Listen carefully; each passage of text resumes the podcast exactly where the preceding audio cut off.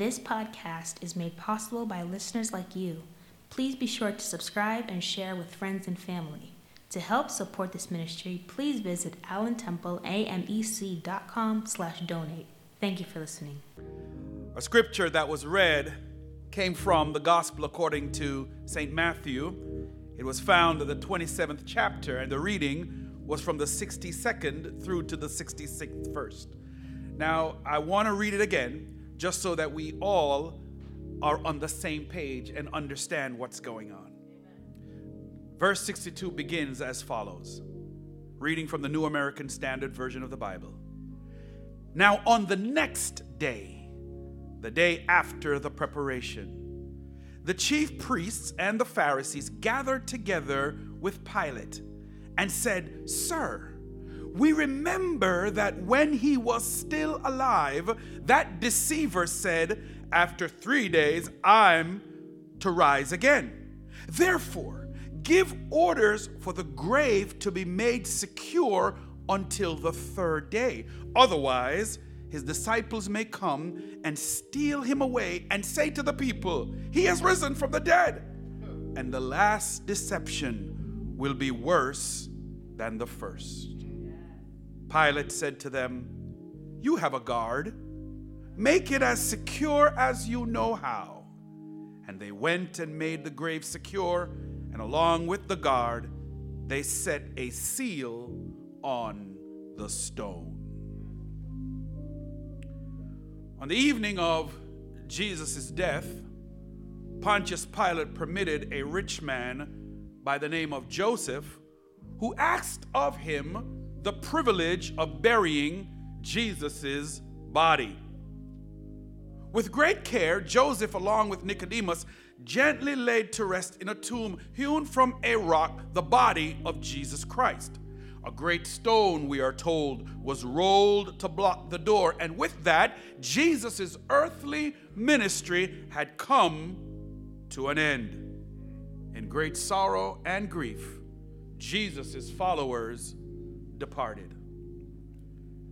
But unmoved by the events of the crucifixion, and just as they had been unmoved by the many miracles that Jesus had performed, the leaders of the Jews made haste to get to Pontius Pilate. They told him of all of Jesus' talk about rising from the dead, and they urged the Roman governor to place a military guard over the tomb to keep the disciples from stealing Jesus' body. So Pilate gave them permission, and the soldiers that had been assigned from the troops to these high priests sealed the boulder and stood guard.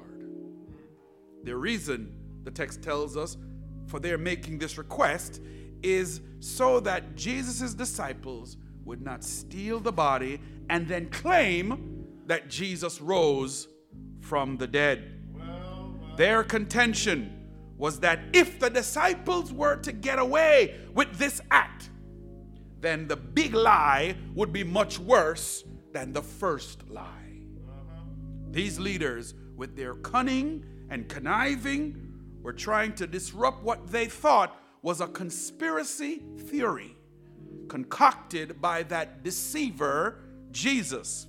And so, in their futile attempt to suppress the truth, they did not know that they were active participants in what I have titled today's message The Divine Conspiracy.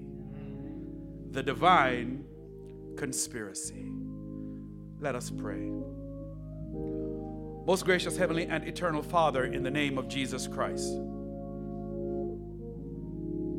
They tried to bury you, but they didn't know you were a seed. Father, in the name of Jesus Christ, we thank you that when you got up,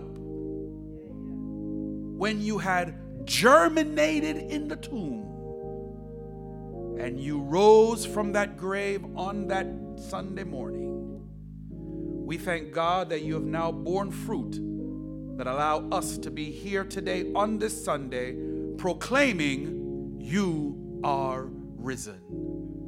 And so, Spirit of the living God, as we now enter into this sacred space of preaching and worship. We thank you for all those that are gathered here today. Let it be, O oh Father, that their hearts be open to the word, not what I have to say, but to what you have to say. And even for those who are watching by way of technology, open up their minds too, that they too may comprehend the goodness and the wonder of who you are. And at the end of all of this, we will be so grateful to give your name the honor, the glory, and the praise. For there will be resurrections. In Jesus' name, amen. The dictionary, in defining the word conspiracy, says that it is a secret plan by a group to do something unlawful or harmful. In other words, for a group of people to come together to conspire to do something that is against the law and which could cause damage is to engage in a conspiracy. Hence, the clear derivative of the word conspire. Yeah. To conspire, then, is to plan, to arrange, to plot, to design, and to orchestrate something in such a secret manner so that only those who need to know or will have something of benefit to gain will have awareness. In other words, when you conspire, only the people who need to know will know, and those people who know will usually benefit from that knowing. Did you get that? If you know what is being planned because you have been made privy to it, then it means that you have some benefit to gain when that plan is carried out. This makes you a part of the conspiracy because you know what you know. Now, while the dictionary is accurate in its definition of conspiracy, I think we need to draw a distinction between a conspiracy and a conspiracy theory. Conspiracy is for people who know. However, conspiracy theories are derived from the people who don't know. You see, when you don't know and you have not been invited to know, but believe you know that there is a plan being designed by others, and you begin to think about the possibility of that plan, then your natural tendency is to develop a theory about that plan. And when you find people that may be thinking about the same thing that you are thinking about, then that theory about the plan being designed by others that you don't know becomes a conspiracy theory. To be clear, the people who know are privy to the plan to do something and they have a legitimate conspiracy. But the people who do not know and are not privy to the plan, but think they know, they have a conspiracy theory. Are you following me? Let me give you some examples of some well-known conspiracies that are that's now well documented and what we know to be factual. Number 1, the United States Public Health Service lied about treating black men with syphilis for more than 40 years. The United States government sold weapons to Iran, violating an embargo, and used the money to support Nicaraguan militants. A, a, a, public relations firm organized congressional testimony that propelled the United States government's involvement in the Persian Gulf War. These, my brothers and sisters, are not theories.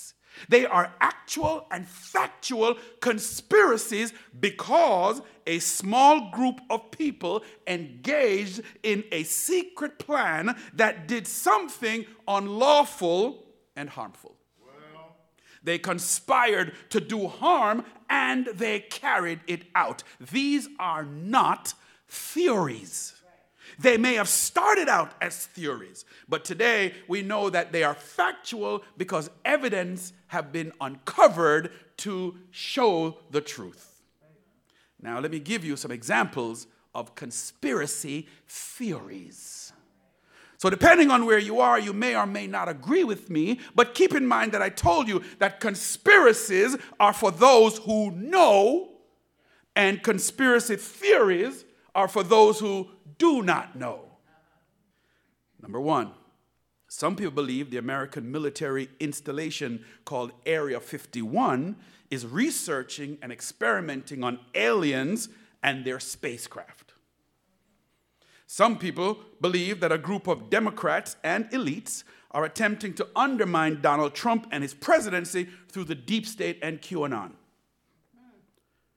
Some people believe that the 2020 United States presidential election was rigged and stolen. Now, whether these are true or not, I am not authorized to say because I was not in the room where people met to discuss these matters, so I cannot and will not support people who were not in the room themselves yet subscribe to these theories. And if evidence emerges later to prove that these are not theories, then great. But I refuse to peddle in spreading information that serves other people's agendas simply because I have an emotional feeling about the subject. Also, please keep in mind that a conspiracy theory is only an attempt to explain harmful or tragic events that has occurred as a result of the actions of a small group of people. Things like the sightings of Bigfoot or the Loch Ness Monster are not conspiracy theories. Those are just mere urban legends. So, unless, hear me clearly, so unless there is an attempt to explain some kind of secret meeting of a group of people to mislead and cause harm to the public, then it is not a conspiracy theory. Conspiracy theories exist. I mean, think people do stuff, but know the difference between a legitimate conspiracy and a conspiracy theory. I'm going somewhere, church. So now that we understand the difference between a conspiracy and a conspiracy theory, and we are clear that it needs a small group of people organizing to cause harm, let's now turn to our text. The 62nd verse in the 27th chapter of Matthew says this Now on the next day, the day after the preparation, the chief priests and the Pharisees gathered together with Pilate and said, Sir, we remember that when he was still alive, that deceiver said, hmm, After three days, I am to rise again. Therefore, give orders for the grave to be made secure until the third day. Otherwise, his disciples may come and steal him away and say to the people, He has risen from the dead. And the last deception will be worse than the first. Pilate said to them, You have a guard. Go make it as secure as you know how. And they went and made the grave secure. And along with the guard, they sealed the stone. From this text, brothers and sisters, I'd like to draw your attention to three conspiracies and their corresponding conspiracy theories. The first conspiracy in verse 62, here's what it says it says that the chief priests and the Pharisees gathered together with Pilate. Here we have a small group that was coming together to conspire. They, these were the only people in the room where it happened, and they planned and discussed to do something. Now, the fascinating thing here is that their basis and reason for the meeting was to make sure that they could guard and protect against what they felt was a conspiracy theory. Don't miss this, church. These chief priests and Pharisees were conspiring to guard against a conspiracy theory. How do I know this? Well, look at the text again. They said to Pilate, Sir, we remember that when he, meaning Jesus, was still alive, that deceiver, that deceiver, he told a big lie. And he said, After three days, I'm going to rise again. In other words, in the mind of these Jews, Jesus' statement that he would rise again after three days, according to them, was a conspiracy theory that they wanted to debunk. They knew the power of Jesus' influence over the people because they saw his works. But they also knew that his martyrdom or his death could be more effective in stirring up his followers. So, as far as the Jews were concerned, they had a conspiracy because they met in the room and discussed it. They had a conspiracy to guard against what they thought was a conspiracy theory from Jesus' words. They were not there when Jesus said, They'll kill this body and I'll raise it up again on the third day. So they're going by hearsay because they were not in the room when it happened. The second conspiracy we find in verse 64, where we see more of the plan unfolding. Look again with me, it's all in the text. It says, Therefore, give orders for the grave to be made secure until the third day. Otherwise, his disciples may come and steal him away and then say to the people, ha, He's risen from the dead. Here we see the same group now asking Pilate to secure and seal the tomb and to make sure that it stays sealed for three days. What's interesting here is that these people in the room talking to Pilate, they were Jews. And so the sealing of the tomb is something that is not normal for Jewish people to do. In fact, if you know anything about Jewish custom, touching a dead body is anathema to them. They don't want to go anywhere near a dead body, right? You understand. You know, if, if someone is dead and they touch the priest's robe, that priest is mortified. You know, God forbid one of y'all don't have not saved and you touch my robe. I'm just teasing. The point that I'm making is they don't want to go anywhere near a dead body if they are true Jews. So, why on earth do you think these disciples are going to want to come in, let alone break into a tomb? It's one thing to break into, the, into some, somewhere that you think there is something of value that you want to take out. It's another thing to say, I'm going to break into a grave. What on earth are you going to break into a grave to get that is of value? So these Jews, they, they, they seal the tomb. You got to be a really depraved person to engage in such a thing because these were Jews. And they don't want anything to do, any, they don't even want to be in the same room with a dead body.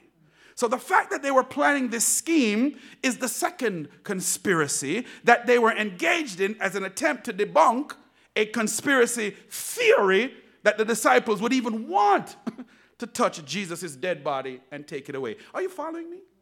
So, so as far as the Jews were concerned, they had a conspiracy, because they met in the room, to seal the tomb in an attempt to guard against a conspiracy theory that Jesus' disciples were going to steal the body. Brothers and sisters, a conspiracy is when people come together with a plan and they try to execute it. When you don't know anything about the plan but think there is a plan it's a conspiracy theory because you're not in the room where it happened. The third and final conspiracy is a bit more subtle than the previous two that I just shared.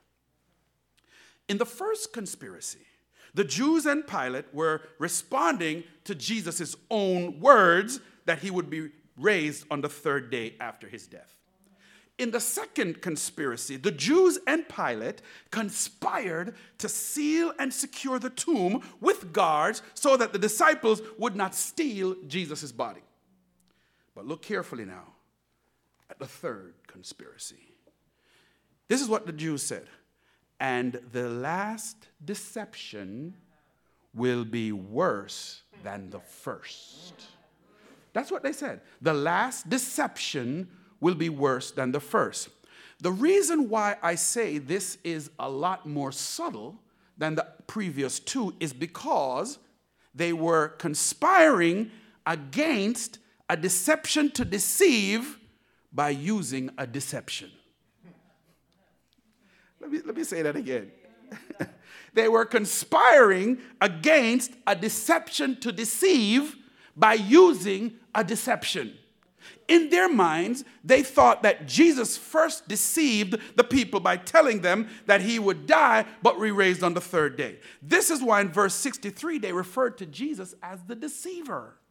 But now they feared that Jesus' disciples would deceive the people for a second time by stealing his body and saying that he was raised from the dead, thereby causing the fickle people who love conspiracy theories to buy into the foolishness and cause an insurrection.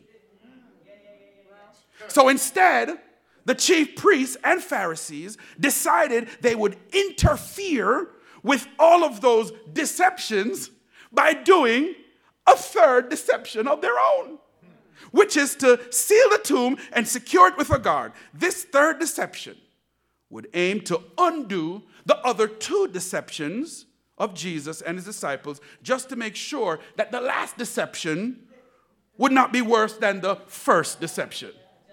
Oh my goodness. so, as far as these Jews were concerned, in this third conspiracy, they conspired to deceive those that they would believe the conspiracy theory that Jesus would rise on the third day. You see how convoluted this is? Brothers and sisters, when you get caught up in theories and lies, it is hard to know what the truth is. But Jesus said to all of us, You shall know the truth, and the truth shall make you free. If you believe in lies and deception, what Jesus is basically saying is that you are trapped in a place yeah. for which there is no out and there is no escape. But you shall know the truth, and the truth shall make you free. Yeah. Brothers and sisters, I came today to tell you that while the Jews and the chief priests, the Pharisees and Pontius Pilate, the non believers and the Gentiles, the soldiers and the onlookers, all believed that Jesus' rising from the dead was a conspiracy theory. I came to tell you that it was no conspiracy theory, it was a divine conspiracy. It was a divine conspiracy because a small group met from the beginning. You see, from the beginning, in that group was the Word. And that Word was with God. And, and, and, and that Word was God. And that word was God in the beginning, and through him all things were made that was made. Without him, nothing was made that has been made. So a small group met to discuss the affairs of men from the beginning. Oh, I hope you're hearing me. I came to tell you, church, that it was a divine conspiracy because that word became flesh and dwelt among us. And we beheld his glory, the glory as of the only begotten of the Father, full of grace, and here it is, and truth. I came to tell you it was a divine conspiracy because it would cause harm to those who would be perishing. Recall that I told you, brothers and sisters, that a conspiracy is for those who know, and a conspiracy theory is for those who do not know but think they know. Well, Jesus puts this to rest and he lets us know that it was a divine conspiracy in John chapter 15 when it says, Henceforth, this is Jesus' words, I call you not servants, for the servant knoweth not what his Lord doeth, but I've called you friends. For all things that I have heard of my Father, I have made known to you.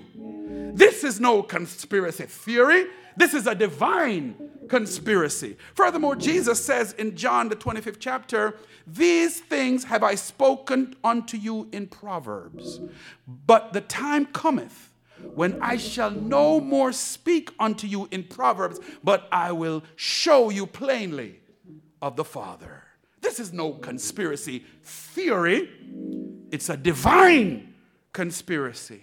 And finally, the Bible says, For God so loved the world that he gave his only begotten Son, that whosoever believeth in him should not perish, but have everlasting life.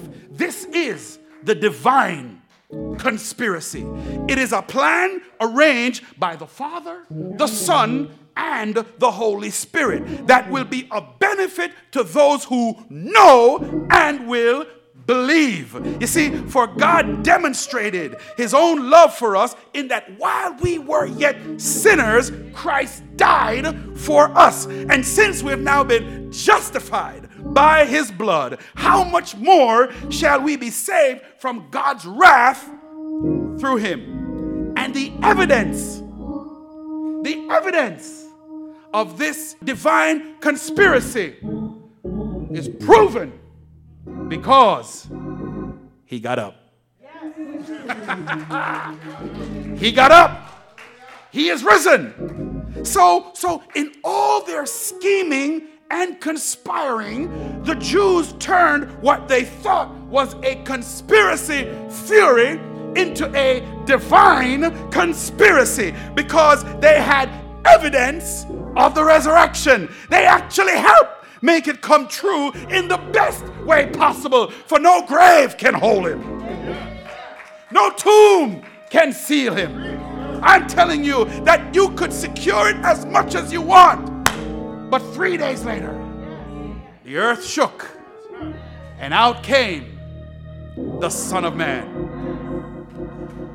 The fears, as I prepare to close, the fears of these religious leaders shows a profound characteristic of all fallen human beings in general, even in our time. Those who would deny the resurrection of Christ may even at some level be afraid, hear me, church, that what I am preaching might just be true. So there's a fear that if this is true, then I just might be on the wrong side of history. Many people today would go so far as to deny their doubts, certainly to us and probably to themselves. But if, as we believe, Jesus really did rise from the dead, then his resurrection threatens a spiritual earthquake in the life of anyone who prefers not to answer or even to be loved by the risen Christ. So, my brothers and sisters, you can choose to believe in conspiracy theories and people who lean to their own understanding all you want.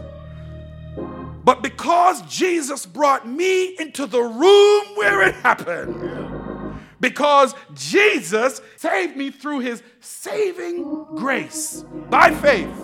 For me, it is no conspiracy theory. Jesus died and rose again. That is a fact. And he's coming back again real soon. That is another fact. And for us who believe, we shall see him as he is when we are caught up with Him in the clouds. And this is what I know from the beginning. And it's God's divine conspiracy. Yeah.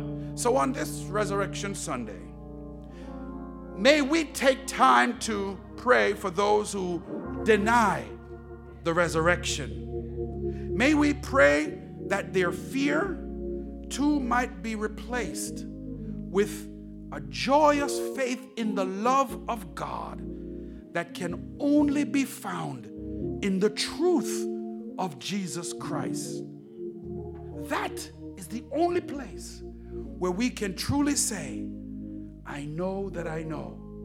Everything around us is falling apart. So many things are happening that we don't even understand. Whether COVID is man made or not, I don't know.